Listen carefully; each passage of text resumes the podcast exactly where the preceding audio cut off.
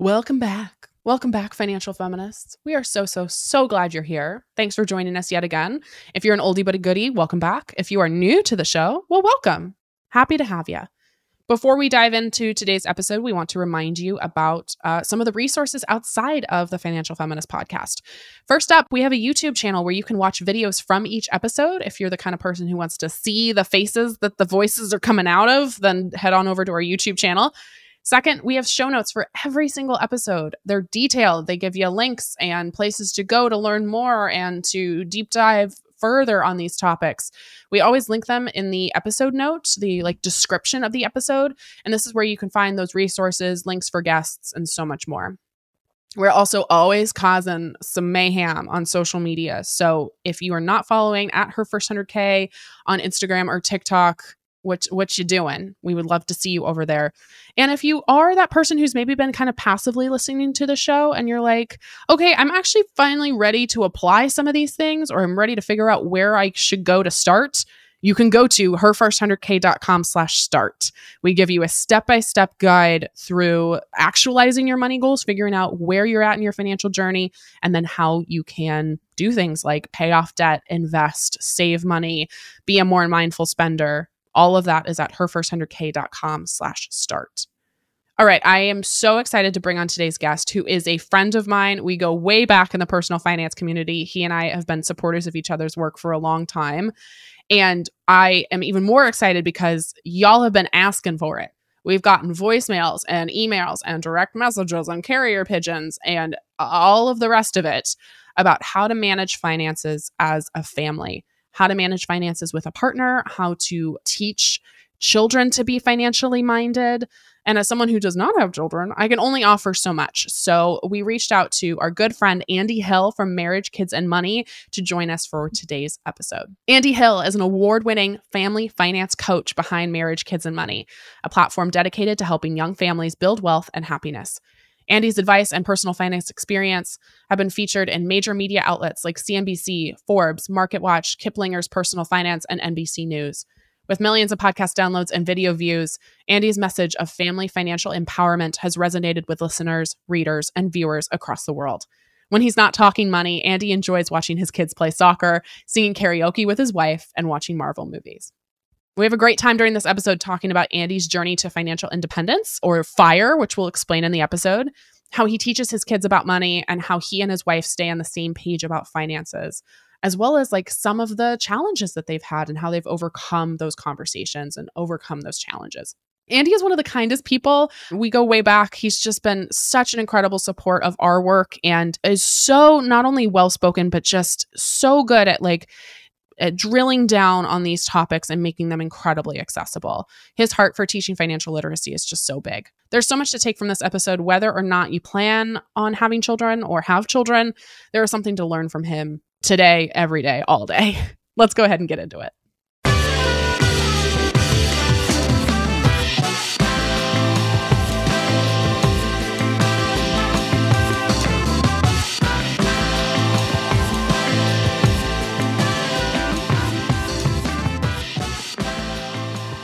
I have been privileged enough and lucky enough to come on your show a couple times, and now that I have a I have a show, and especially coming out more frequently, I knew I had to have you on. So I'm so excited to have you. Thanks for being here.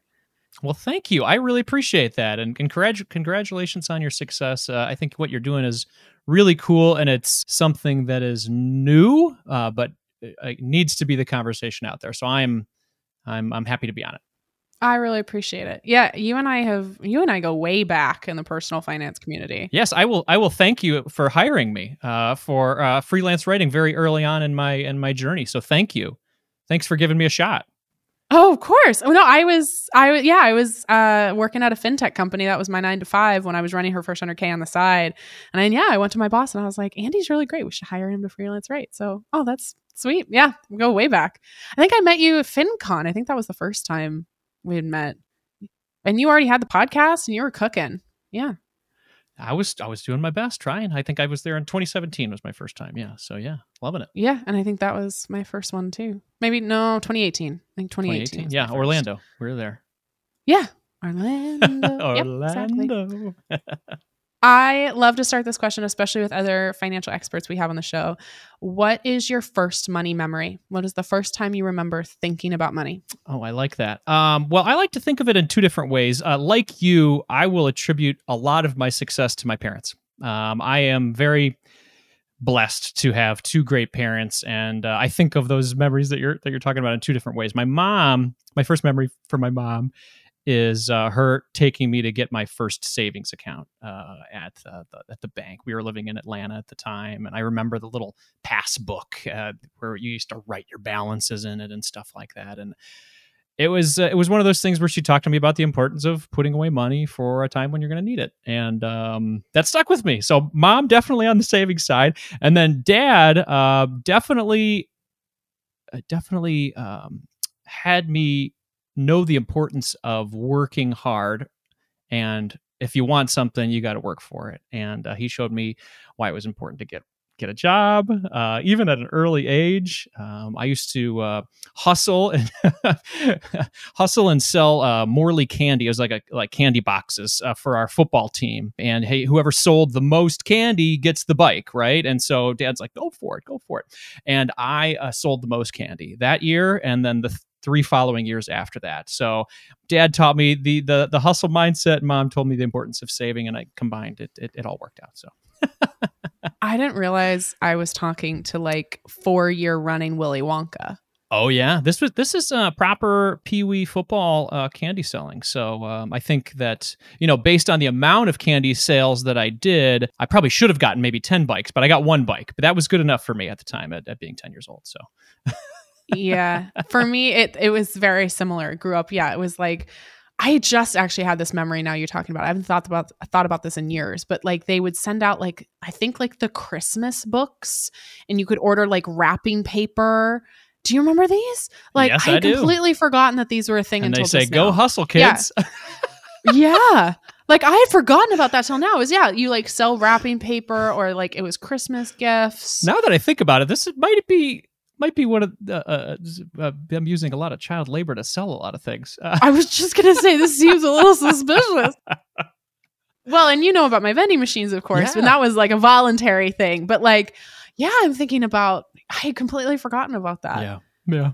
I didn't know. I think we were raising money for something, right? Hopefully, But, there like, I was some nonprofit was. uh, or charity involved with either one of the things we were doing, and not uh, Uh, some. Right. And so yeah, same with like Girl. Scout cookies or that kind of thing. yeah. We're learning a lot of that from a pretty young age, I'm realizing. Maybe we need to do a whole episode about that of like so. you actually have been managing your money for a lot longer than you Yes, think, you know?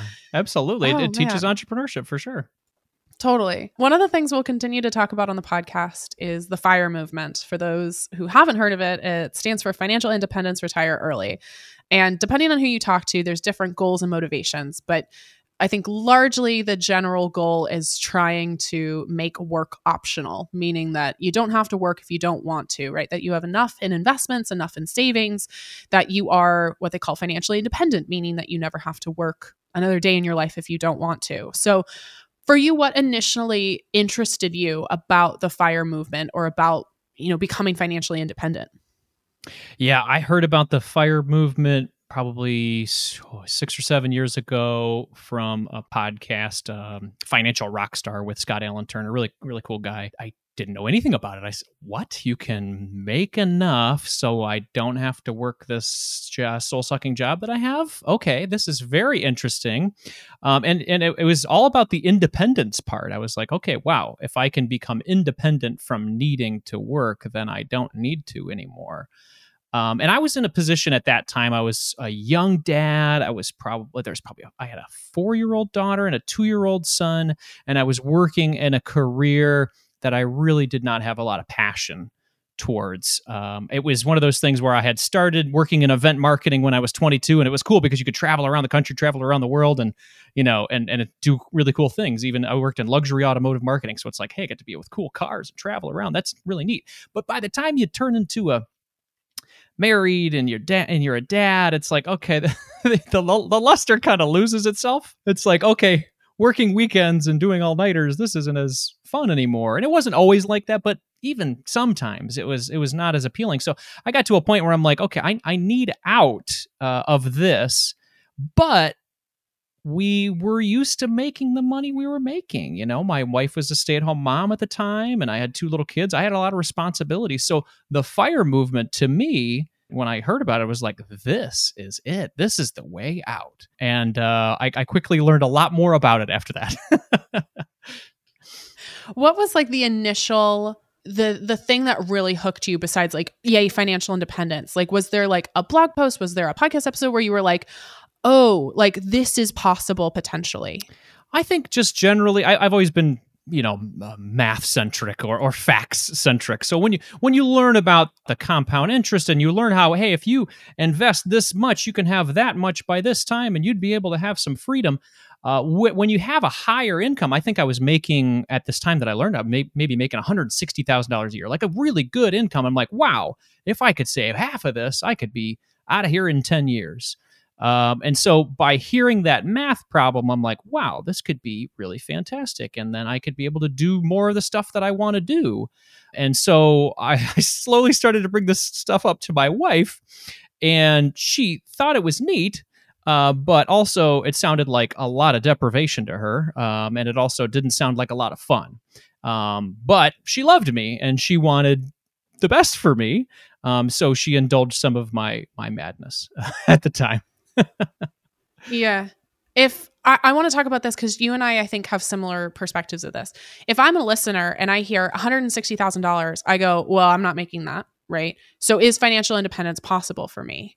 Because I think, I think for many years, right, there was the kind of like, it was the very stereotypical, like, tech bro who like bikes to work, right? Or who makes, you know, who is somebody who is a high earner and that's the only way it's possible.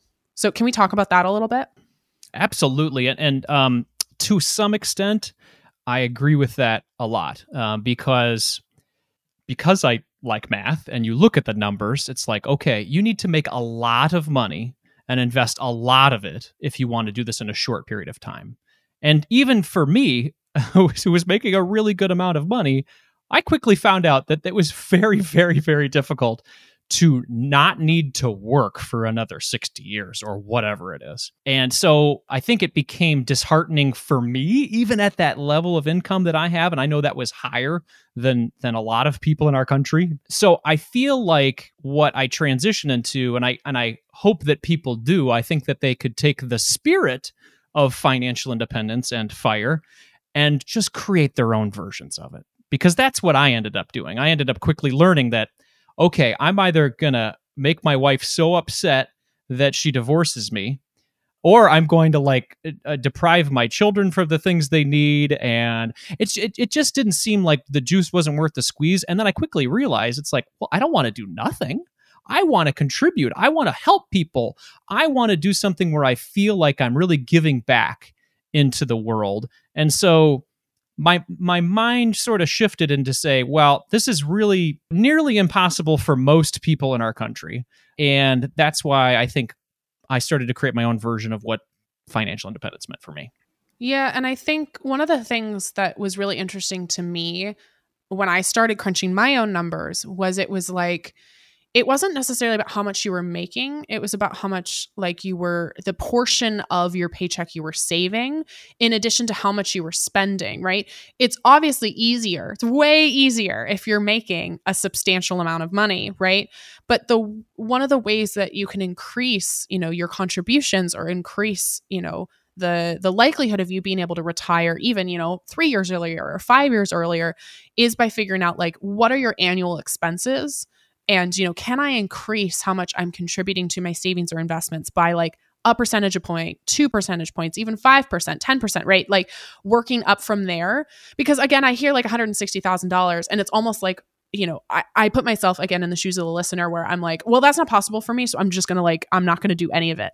And it's like, no, you, there's parts, of course, that you can do that you can contribute, even if you're not making $160,000 a year, even if, you know, for me, like you don't, you don't have a multi seven figure business, right? There are things you, you can do again to your point about like the spirit of financial independence where it's you know strategies of course around saving and increasing your investments without you being like okay i can't do any of it so i'm just not i'm not going to worry about it and finding out what financial independence means to you so i know that you kind of switched from like going like balls to the wall like i'm gonna do i'm gonna do fire to this idea of coast fi can you explain like what the difference is and why you kind of slowed your roll a little bit Absolutely. Well, with Coast Fire, essentially what it says is, you know, save a bunch for your retirement, your traditional retirement, so that you get to a point in your call it your 30s or your 40s where you say, okay, I've invested enough where I could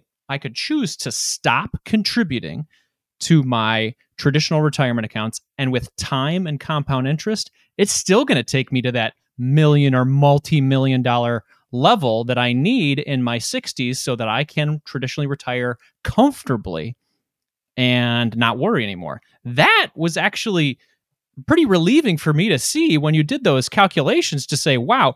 So, so for our family, we uh, we have around five hundred thousand dollars, five hundred fifty thousand dollars at forty in traditional retirement savings vehicles.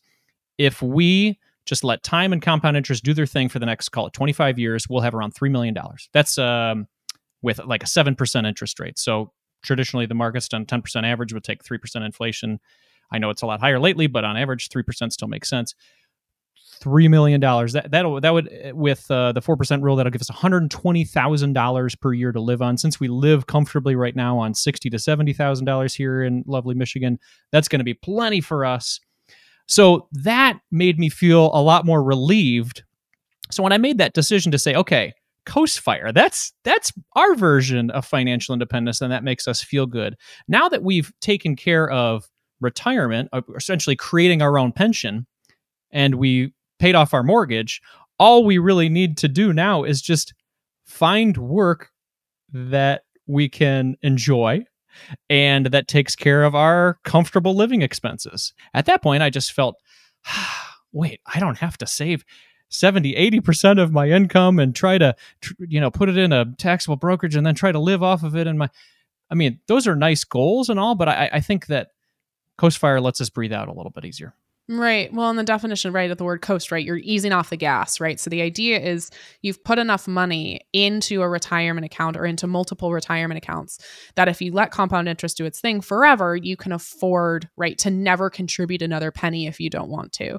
And yeah, that for a lot of people, that's much more um attainable than saying like i'm going to completely retire and never work again at you know 35 or whatever age exactly and I love those stories. They're very romantic, and um, I like I love romantic stories, but I mean they're very difficult for most everybody. Even for a guy that was making some really good money for a period of time during the the crux of my career, um, I would say it's that that traditional definition is is very difficult.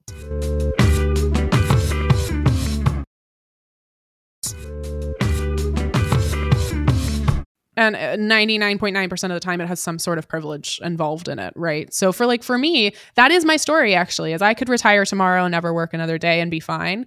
But i'm also like i'm assuming that my life is not going to be any different.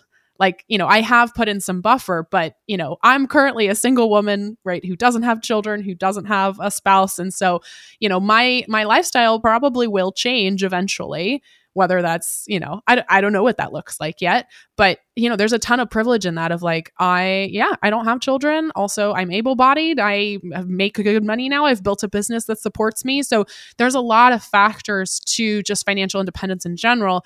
And you know we'll link it in the show notes but there's like barista fire right? Where this you know there's so many versions of financial independence. Barista fire is like i'm working at starbucks to like get my health insurance and to just make some money but like otherwise i'm financial independent right? So there's so many variations of this and there's so many um like different levers i guess that you're pulling right? Of like yeah how much money is this person making? Where do they live right? For me in seattle the cost of living is much higher but also i don't have children right? So there's a lot of different aspects or or kind of um perspectives. I don't know. It's like your own flavor. I mean it's your own flavor of, of, of financial independence. I think that's I, like like i know you talk about a lot uh, you know everybody's situation's different. Personal finance is personal. It's um there's no one right way. There's no one size fits all. And i think sometimes when content is created out there out in the personal finance world it's like this way or the highway. And i uh yeah i don't really believe that. Yeah. Factors i think is the word i'm looking for. We found it I'm over here like cussing up a storm trying to figure out what my word is. All right, your podcast, Marriage, Kids, and Money. We'll talk about the kids in a second, but I would love to talk about marriage first. I know the story, but I want folks to know the story. And you kind of alluded to this already. Were you and Nicole, your wife, on the same page money wise when you first met? And uh, if you weren't, how did you find compromises? Like, what did that look like trying to be two individuals who were coming together to manage their money? Yeah. Yeah. When we got together, uh, we had a lot of commonalities because we were young, we were in our 20s, and we were just having lots of fun. And we, um, we, we both liked going out, having good times with our friends, you know, enjoying all of the money that we had coming in nothing wrong with it. Really, no regrets at all. We got a certain amount of. I think combined, we were probably making 130 together. You know, she was making 70, I was making 60, and when we got married, it's like boom, double income. This is great. You know, now we can have more fun together because we're living together. It was fantastic. And so with that, we would spend nearly all of it and just have a really good time. It really wasn't until we learned that we were going to be parents that something changed in my brain a little bit more and kind of reminded me of some lessons maybe that my mom taught me that, hey, maybe I should put away some more of this money or do things with this money to protect my family and give them a great future. And so for me, the first thing that popped up into my brain was, wow, okay, I accumulated $30,000 of student loans here. Nicole's got a car loan. Maybe instead of using all that 130 that we have combined, why don't we live on half of it and just clobber that debt so we can be debt free parents when when we come into you know to when Zoe comes into the world. And so I brought this idea up to Nicole. I thought it was a great idea, and she's like, "That doesn't sound like a lot of fun. That sounds like you want to live on half of what we're bringing in, and why would we do that?" And you know, and and so and, and for me, I'm like, no, no, no. If we eliminate the debt, then we'll have a better future, and the and then Zoe will have you know, mom and dad won't fight as much. And she's like, right, and with, with the numbers, she'll save money eventually. Like it's going to be potentially uncomfortable right now, or like temporarily it, uncomfortable. It was me, it'll be better later. Doing the math thing again, being like, hey, if we have 50 now, we'll have zero, and then our net worth will go up. And she's like, I got to go to work, and, and so I'm like, okay, well, uh, what did I do wrong? Let me try this conversation again. So I thought about it from her perspective. I'm like she doesn't care about numbers like you do, Andy. Like, what does she care about right now? Well, she's at a job that she really doesn't like, and she eventually wants to become a stay at home mom. She, she's had that in, in her heart. That's what she wants to do. Okay, why don't you reapproach this conversation a little differently? So I did, and I said, hey, Nicole, if we were able to do X, Y, and Z with our money over the next three years, we could build this sort of ladder for you to go from full time at your job to part time at your job to eventually stay at home mom. How would you like to see how that plan could go? i am going to get some pizza and some wine. Let's talk it over. And she goes, That sounds good. Let's talk about that. So when I reassessed it from her perspective, the conversation went a lot easier. Instead of me trying to jam spreadsheets or whatever, just say, no, no, no, I, I know more. I've read some books, you know, you know, than you do.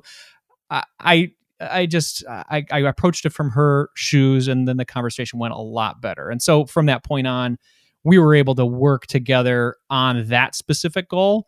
But yes, over the tw- 12 years of our marriage, I have I've forgotten that fact quite a few times, and that's uh, that's led us down some some some some paths. No, but it, I, I want to flag that. That's one of the questions we get all the time of like, how do I manage money with somebody else, right? How do I manage money in a couple?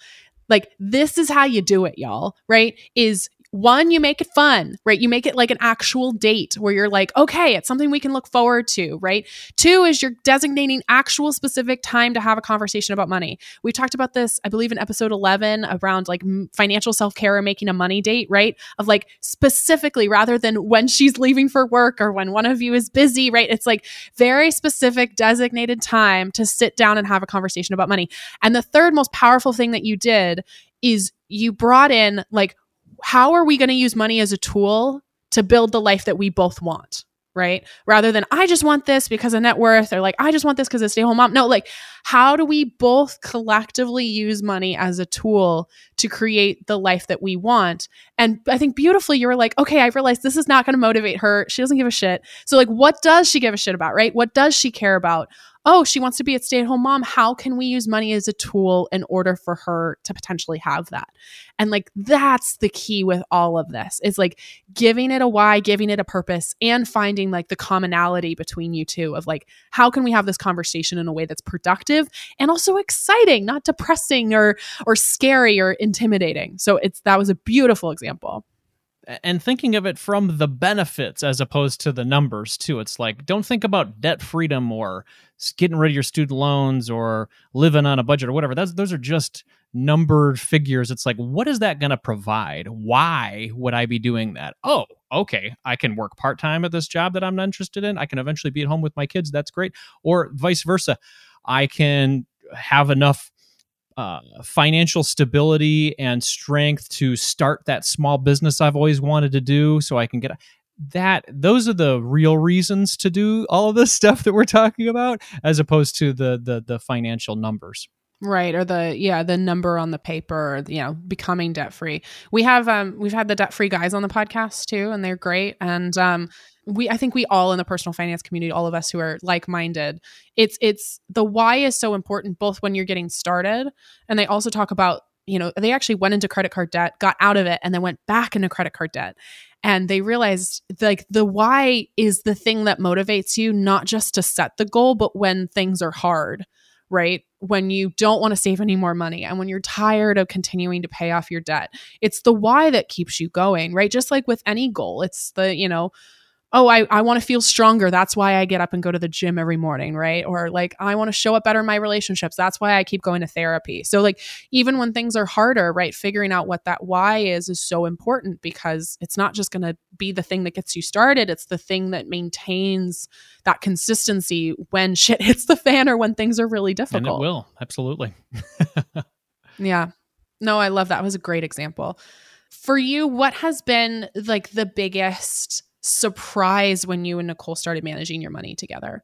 Like was there was there a moment that everything clicked? I would say the biggest surprise for me early on was how long it took me to consistently think things from her perspective. Honestly, I, I think I'm a slow learner, um, but I think for so long, uh, I, I, would just see the mathematical answers of, okay, this is the right way, this will help us. And I really wouldn't think about it from her perspective. And for her, you know, when we think about different things like living in a nice house or a nicer house, for me, I, I, I grew up in a house and I liked it just fine.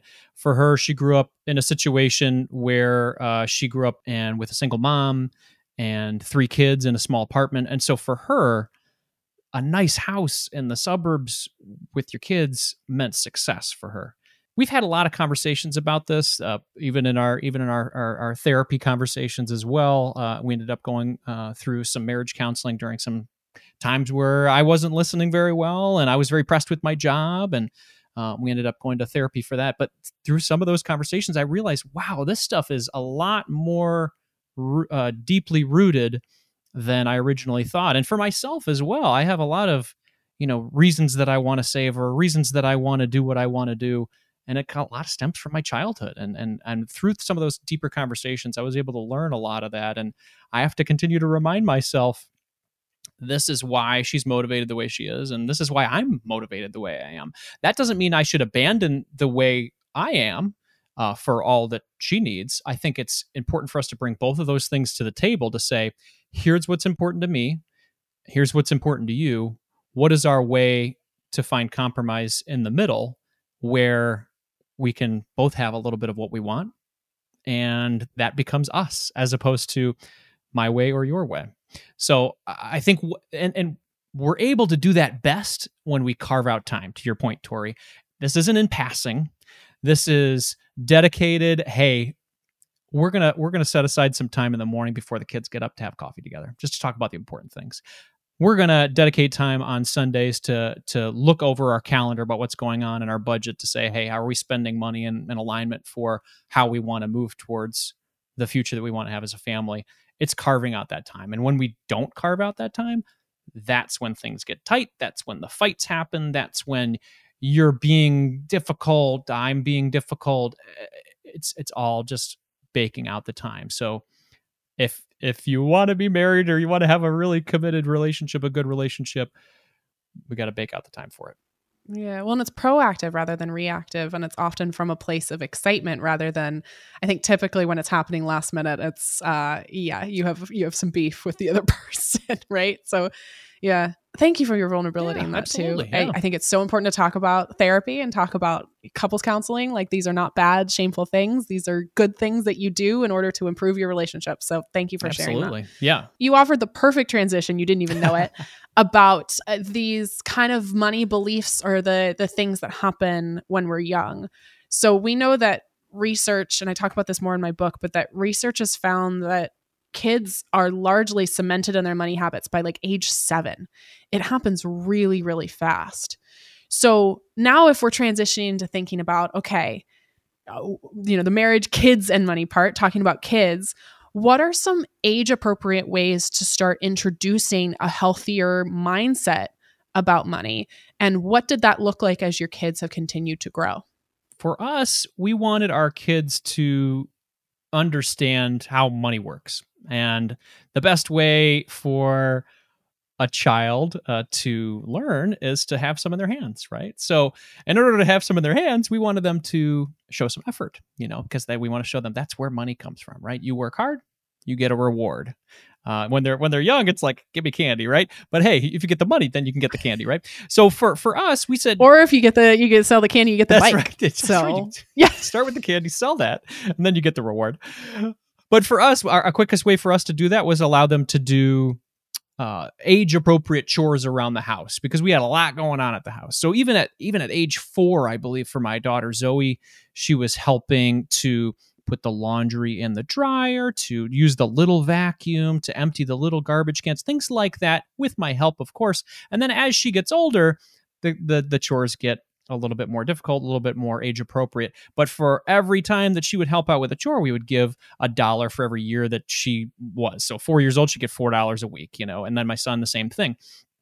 And with that money, we would allow them to, uh, you know, spend it. Uh, we would allow them to save it, invest it, and also talk about giving as well. So right now, at their age, they're ten and seven. We use Ally because they're great. I love those digital buckets that they have, and we separate it into those four buckets: spending, saving, investing, and giving. And with each of those buckets, we're able to have great conversations with them um, about the importance of spending smart, the importance of giving a portion, the importance of investing a portion, and and, and saving as well. So each of those buckets end up being conversations because we feel like by giving them money and putting it in their hands, yeah, they're going to make mistakes with it, right? But it's better for them to make mistakes with it at 10 years old than 40 years old. 10 years old with like 5 bucks uh, instead of 40 years old with 50,000 bucks, right? Wouldn't you rather be making the mistake now? So because I feel Five like dollar five dollar mistakes rather than the fifty thousand dollar mistakes. Yes, please. and Yeah. and those are the real lessons that we remember. I think if if we both think back to being a, a kid, we're only we're, we we remember more lessons for things that we did well or messed up on than things our parents told us to do, right? Because we know that we can only tell them so much. Uh, they really have to experience it. So by giving them money, letting them mess up with it, uh, and have some trial and error, I think that's really the best way we've taught our kids about money so far.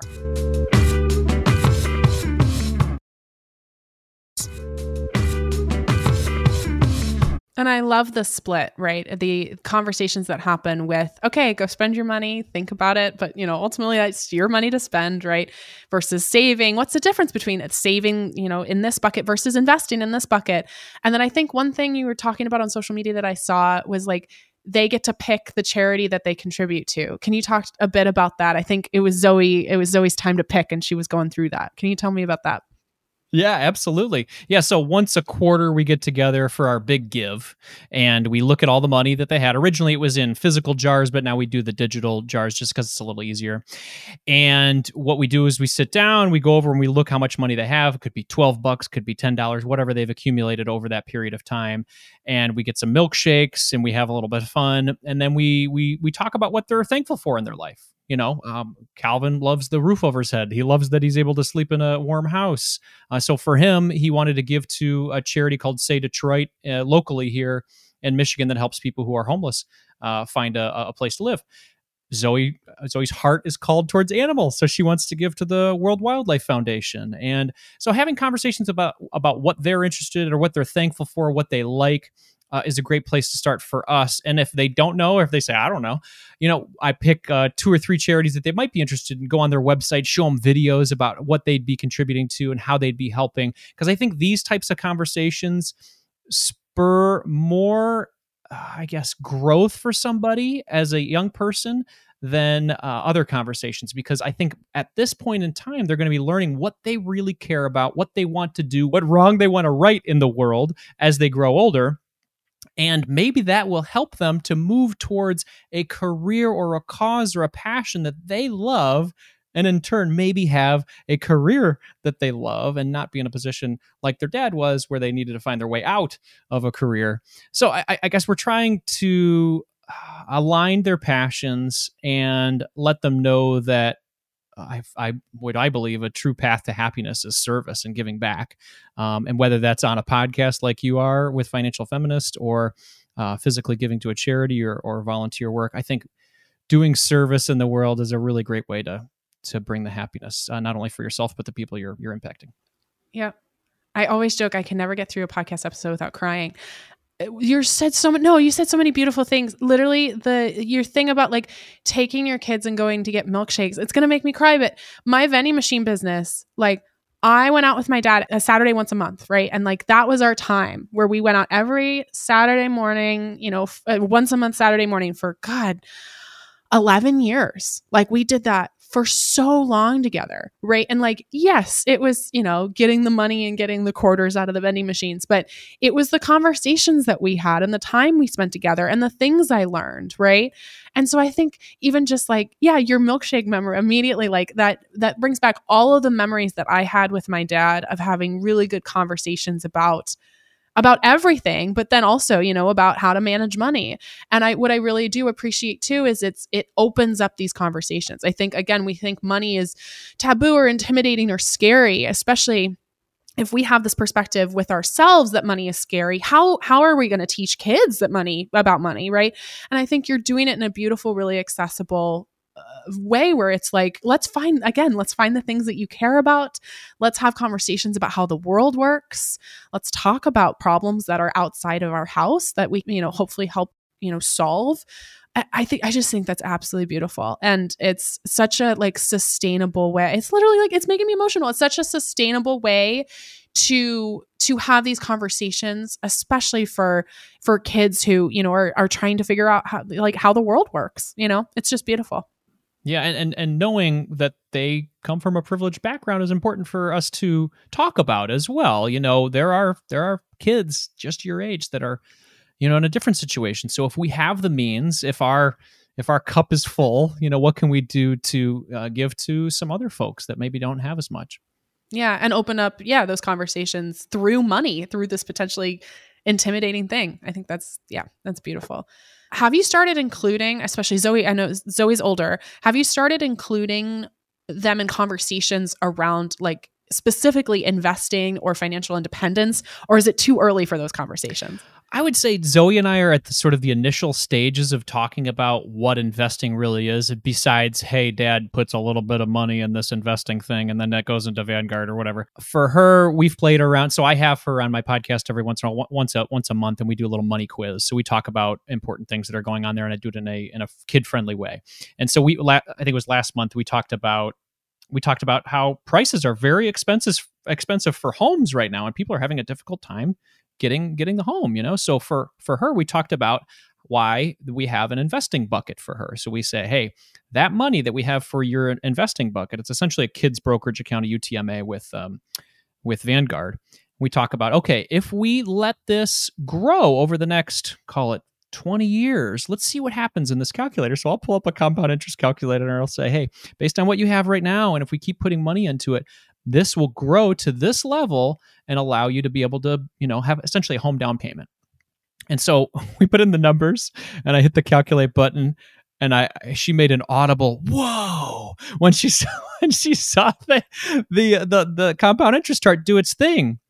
And it was like 20 years. And then she go she goes to me, Dad, hey dad, well, what about three years? And I said, Well, compound interest doesn't work that great in three years, but let's see what it does. So we put it in there and she's like, and her $2,500 went to $3,000 or something like that. She's like, oh, okay. She's like, okay, so we got to leave it in there for a long time. And I said, yes. So it's just conversations like that, very initial stages. I'm not going to like crack the, you know, crack the code here at 10. You're not doing the 7 to 8% interest and the 4% withdrawal rate and also inflation, right? You're not doing that but shit. it's just conversations to let her know that big goals need some time for investing and a big goal for for her would be home ownership. That would be sort of her first thing when her late 20s 30s whatever it is, ends up being. And so that's her first investing goal that we're trying to talk to her about um, and that's important which is fun.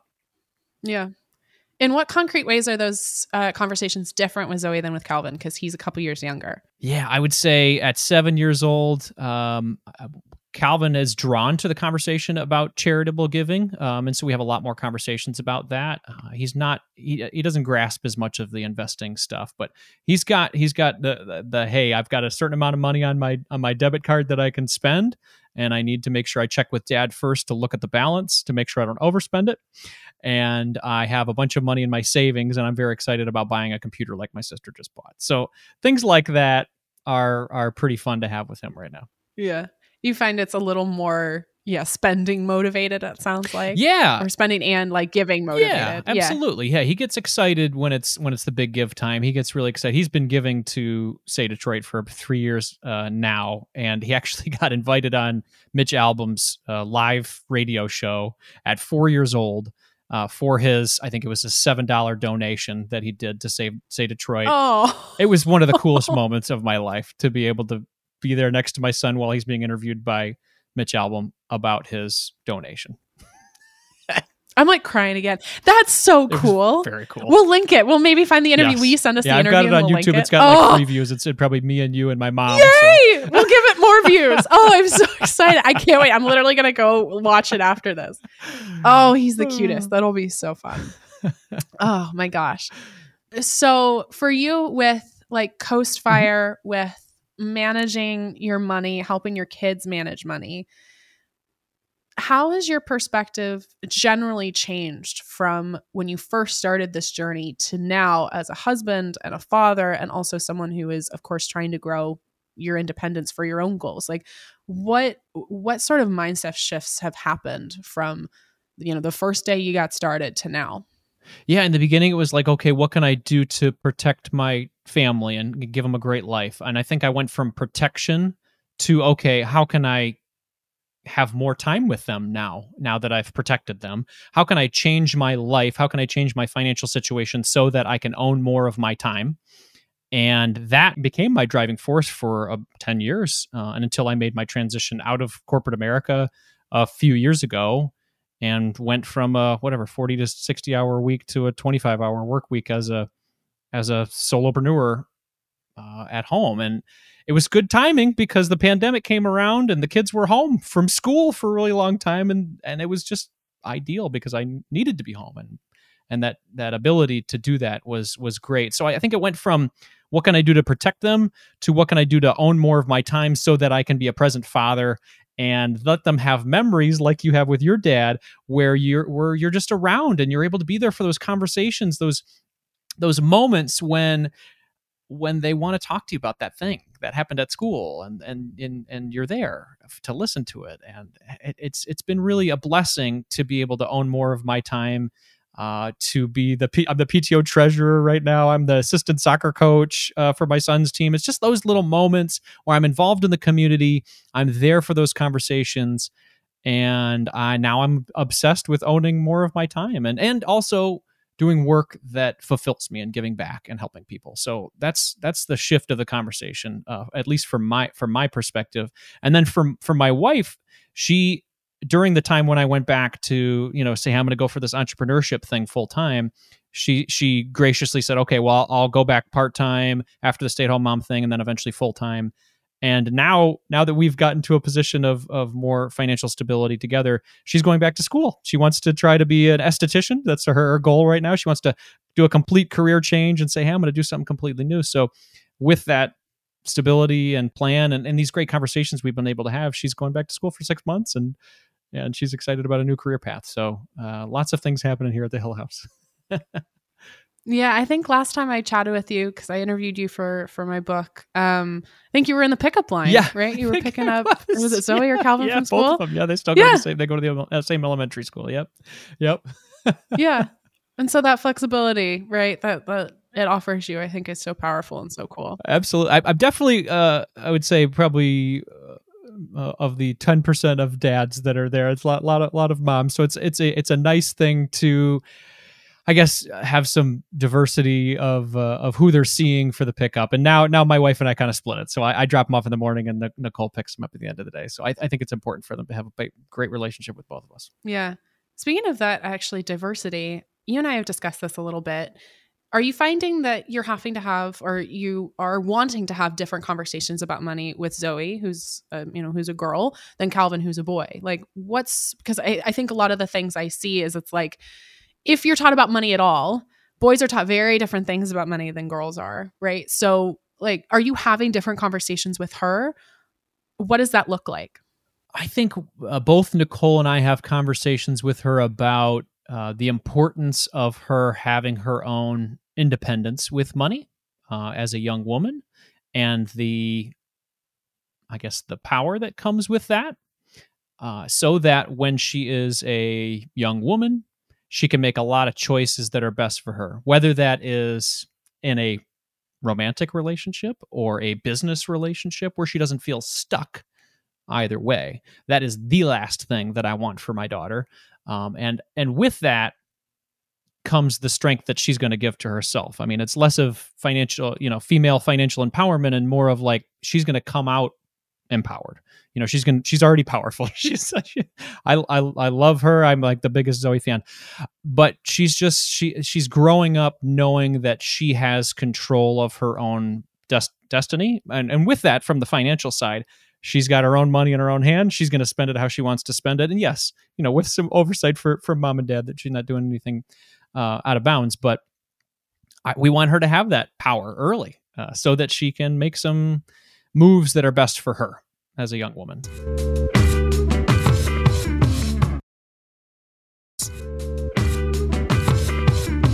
Right. And we know from statistics that, you know, especially with like violent romantic relationships, we know that the number one reason women aren't able to leave is because they financially are not able to. You know, they can't afford an apartment on their own. They don't have access to their own bank account. They don't, they don't even, yeah, they don't have access to their own money or their dependence on somebody else for that money. So I think, yeah, that's, that's so, so, so crucial and important. Yeah. And it's a societal stiff shift that's still happening. I mean, it wasn't until like the mid 70s that women women couldn't get credit cards in their own name that had to be in their husband's name. So, I mean, that's not that long ago, really. I mean, when you think about it. So, a lot of that still lingers, and um, we are all about empowering her to be the, you know, the steward of her own life. So, I love that. What's been the the most surprising thing about teaching your kids about money? Oh, I would say sometimes my wife reminds me, like, where I'm like, oh, you know, I, I really want to make sure that Zoe understands this concept or this concept. She, my wife, could, continues to remind me. She goes, "Hey, pal, they're light years ahead of some other kids their age." I'm like, "Okay, yeah, you're oh, right. You're right." God, yeah. The fact that you're even talking about money in general, even if you didn't teach them any concept, yeah, huge. So I have to, I have to calm myself down. But some of the things that I'm, I'm excited about that I didn't even think about, uh, you know, becoming a parent is all of the different investing goals that you can take advantage of for children at a young age if you have the the extra dollars and the means to do. We're investing for both of them in three different ways. We're investing for their college through a 529 we're investing for that home down payment through a kids brokerage account. And then we're investing uh, for their future retirement through a roth ira they can only do that if they have earned income. And since they are a part of my business as co-hosts uh, photography talent and videographers for my for my social media, uh, we can invest for their future retirement at seven for eventually for their 65. Talk about compound interest. I love it, Andy. Oh, it's so, so good. just breaking up those investing goals when you know when we talk about the time frame of compound interest we're always like hey the earlier you start the better off how about how about zero years old i mean like that, that's a great it's a great age to start for college investing so you got 20 years before you need that money or whatever it was for Calvin, five years old for Roth IRA. That's a big time frame to let compound interest do its thing. And then hopefully by that time, they have the habits of contributing 10% of their money, 15%, whatever it ends up being to those buckets because they know that's just what I do with money so that I can have these things later on in life. I think it's so important to touch on, and you can speak to this uniquely as someone who was, you know, chasing financial independence or pursuing financial independence while also, of course, trying to take care of kids. I see this especially with mothers is that they often unknowingly sacrifice their own retirement in order to try to save for their children's college because typically they've had student loans. They're like, I don't want to do that to my kid. So I'm going to try to get them as close to debt free as possible. And often, of course, what happens is that they are not contributing as much as they need for retirement. And what I tell them often, it sucks to take out student loans. Like it sucks. It's not a fun thing. But your child can take out student loans. They they have that option. There is no retirement loan, right? And retirement is the biggest expense of your life. So for you in terms of like prioritizing what did that look like in your life between like making sure your own oxygen mask was was good before you tried to help your kids you know establish their their financial standing yeah, I would say that is a very, very good point to make because I think some people are say, well, at least my kids will have it better than I will. But your kids still might be taking care of you in retirement then if you do not have the money set aside to take care of yourself. And we do have a retirement crisis on our hands currently and in the next couple of decades for sure. So I would say uh, a lot of these conversations about Roth IRAs for your kids or UTMAs or uh, things like that are really nice to have, but you definitely need to take care of your retirement first. And you should say, hey, whether that's a certain percentage that I'm always going to be contributing to my retirement, that's fantastic. Or if you eventually get to this coast fire kind of situation where you're like, hey, I don't have to worry about that anymore, that's fantastic. But yes, I would echo that uh, 100% that taking care of your future retirement needs, making sure you have money set aside for emergencies because you don't want to in your 60s or 70s or 80s come to your kids to say, I need to live with you. I don't have any more money or hey, I need I need some financial assistance. Hey, remember I paid for that college? I need that assistance now. It's like, no, take advantage of the time that you have decades before you're retiring to take advantage of compound interest because like you said there are no retirement loans. So for for us i would say you know we did our best to make sure that we're going to be set for retirement. And then now we're we are privileged enough to be able to take advantage of these nice things for our kids. And when i say you know contributing to their accounts it's very micro at this point. I mean, uh, uh, my my late mother in law started the brokerage account for each of my kids with a thousand dollars in each of them, and then since then, it's just been a portion of the kids you know uh, chore money that goes into it each month. But over time it starts to build which is which is really neat for them to see. So these aren't wildly large accounts. I think maybe you know both the kids have like a, a couple grand in, in each of their brokerages. But i think having the conversations and talking about where they go eventually is pretty exciting that's amazing. Yeah, and again with compound interest, right? As it's like even, you know, a couple dollars is time is more important than the amount of money. So that'll grow into something later. We've touched on this a bit, but for you, everybody has that like why or that motivation with, you know, getting their finances together, becoming financially independent. What is your why and has it changed over time? It's definitely changed over time. There was a period of time where my wife wanted to move out of our my bachelor pad, my bachelor pad bungalow, and move to a nicer suburb when we had our when we were um, expecting our second child. And it, for me, at that point, I was like, I don't, I don't want to. I'm, I, I, I've got this job that I don't like, and a mortgage that I don't really even want to pay for. I, I don't want to. I don't want to get a bigger mortgage with a, you know, more responsibility. And so, for us at that time, my, my why was like get me out of this situation where I feel like I need to have this job that I have or that I need to be paying this bigger, you know, mortgage payment. And and since since I had that why at that period of time, it was a conversation that Nicole and I had. I said, okay, we'll do this house thing, but we got to pay this thing off fast because the first go around first go around I had with home ownership was no good and now I feel trapped and that was an agreement that we had. So so my why at that time was like get me out. Get me out of this situation.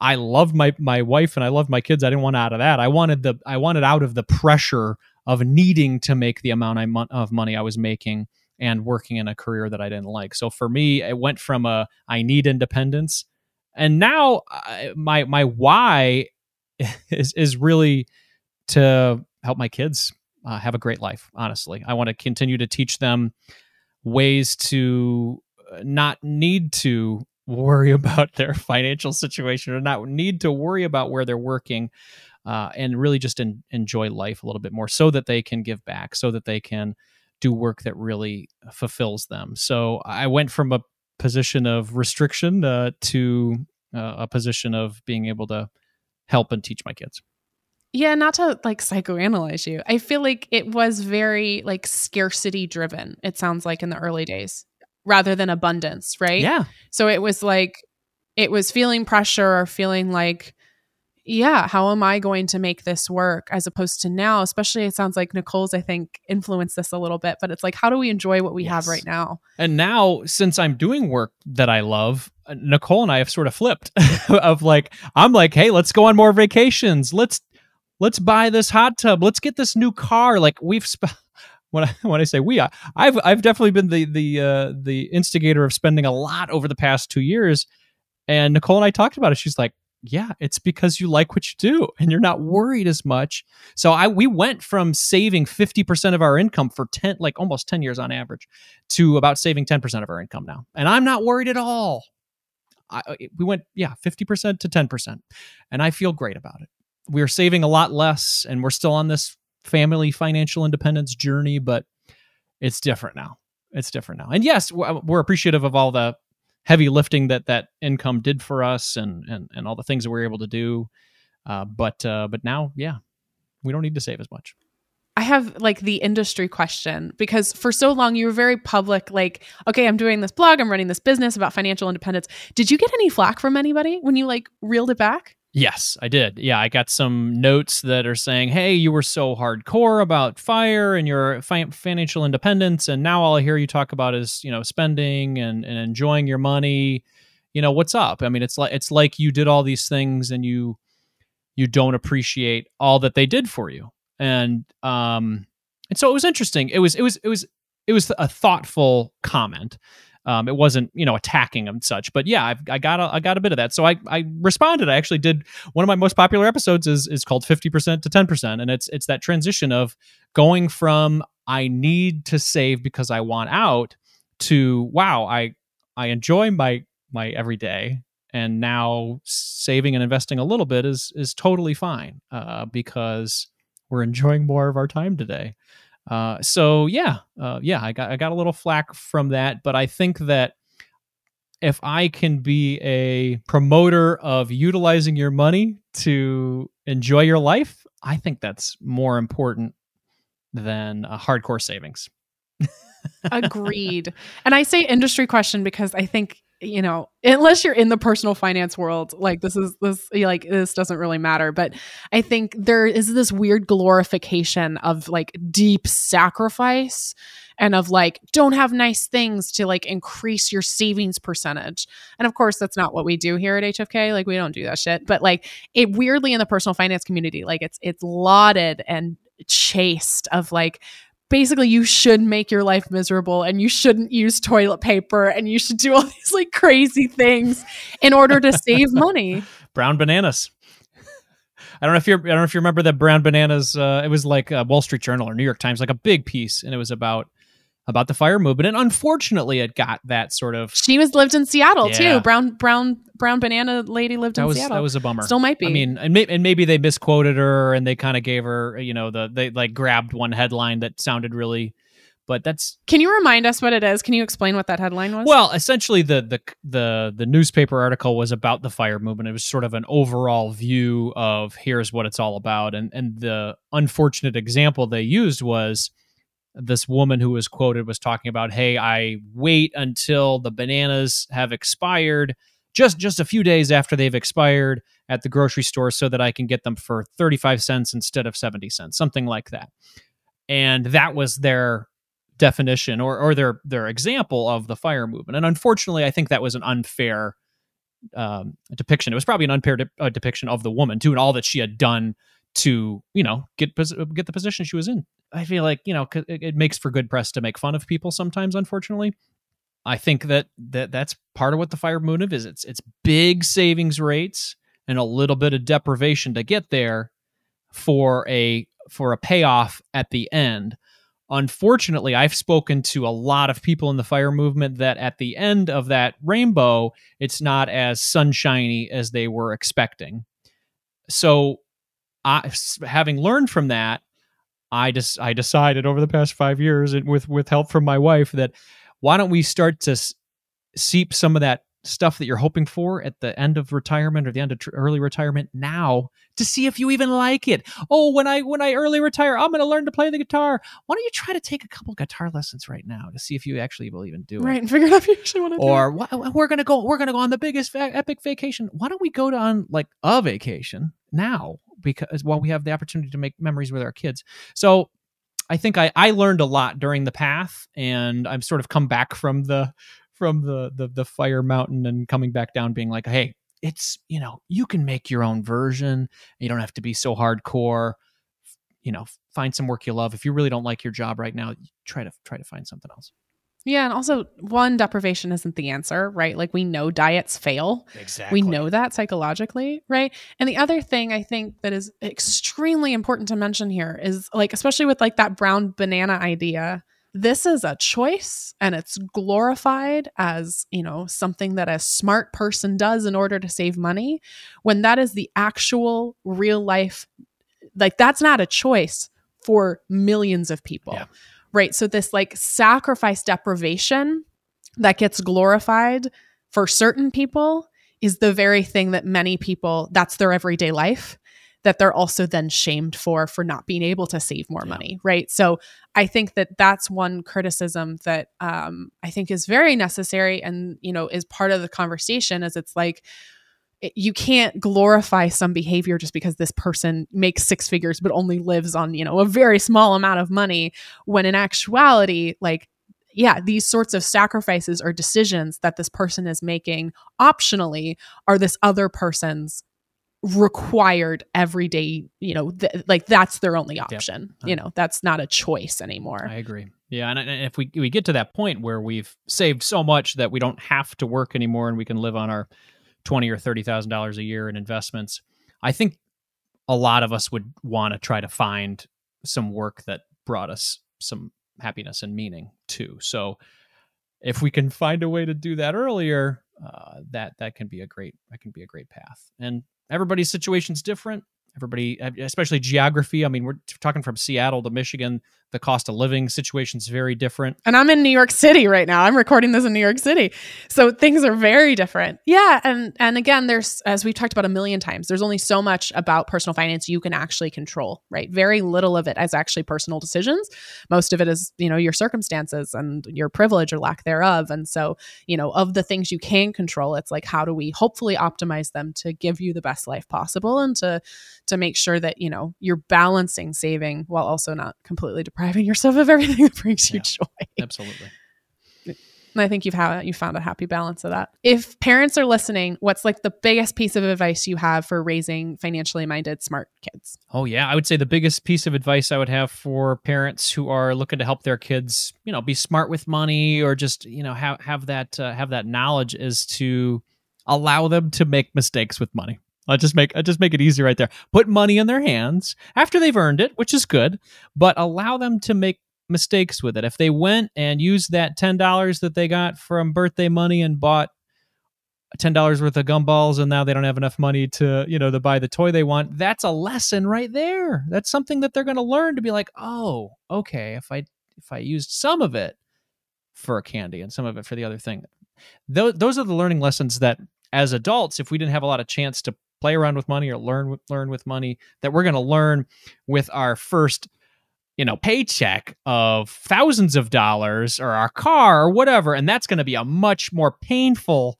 So let them make mistakes early with their money and they're going to learn from it and it's going to be fantastic for the future. I think i think that goes well with anything. You know put it in people's hands and and, and let them let them figure it out honestly. Trial and error. It's a great way to learn. Yeah. Andy, so appreciative of you, of your work, of your vulnerability, all of it. Thank you. Where can people find you? Yeah, I have a podcast called Marriage, Kids, and Money. If you're listening to this podcast right now, just type in Marriage, Kids, and Money in your favorite podcast player. If you want to learn how we paid off our mortgage in under five years, I have a free gift for your audience at marriagekidsandmoney.com slash free gift. I give it's free. It's just the 10 steps that we took to to pay it off and uh, find our own version of family financial independence. Amazing. Thanks for being here. Thank you, Tori. Thank you again to Andy Hill for joining us for this episode. Whether you have kids, plan to have kids, are the cool childless aunt to your friends' kids, I'm waving really hard, or want nothing to do with kids, I hope you got something out of that episode. If you want to learn more about Andy or follow his work, we've linked his platforms on our show notes page, along with some more resources, including our favorite money tools, articles, and so much more. Seriously, if you're skipping all the show notes, you're missing a lot. And while you're still here, please make sure to follow and subscribe to Financial Feminist if you haven't already. Leaving a review as well, probably, hopefully, a positive one, because if you don't like the show, don't listen to the show. But leaving a positive review is one of the best things you can do to let us know if you're enjoying the show and let others know that you recommend it. If you're not sure what to write in these reviews, let us know maybe your dream guests or topics. Share a money win with us. It doesn't have to be anything fancy. We have so much more coming your way, Financial Feminists. Thanks for your support of the show. Thanks for listening, and we'll catch you later. Thank you for listening to Financial Feminist, a Her First 100K podcast. Financial Feminist is hosted by me, Tori Dunlap, produced by Kristen Fields, marketing and administration by Karina Patel, Olivia Koning, Sharice Wade, Alina Hilzer, Paulina Isaac, Sophia Cohen, Valerie Oresco, Jack Koning, and Anna Alexandra. Research by Ariel Johnson. Audio engineering by Austin Fields. Promotional graphics by Mary Stratton. Photography by Sarah Wolf. And theme music by Jonah Cohen Sound. A huge thanks to the entire Her First 100K team and community for supporting the show. For more information about Financial Feminist, Her First 100K, our guests, episode show notes, and our upcoming book, also titled Financial Feminist, visit herfirst100k.com.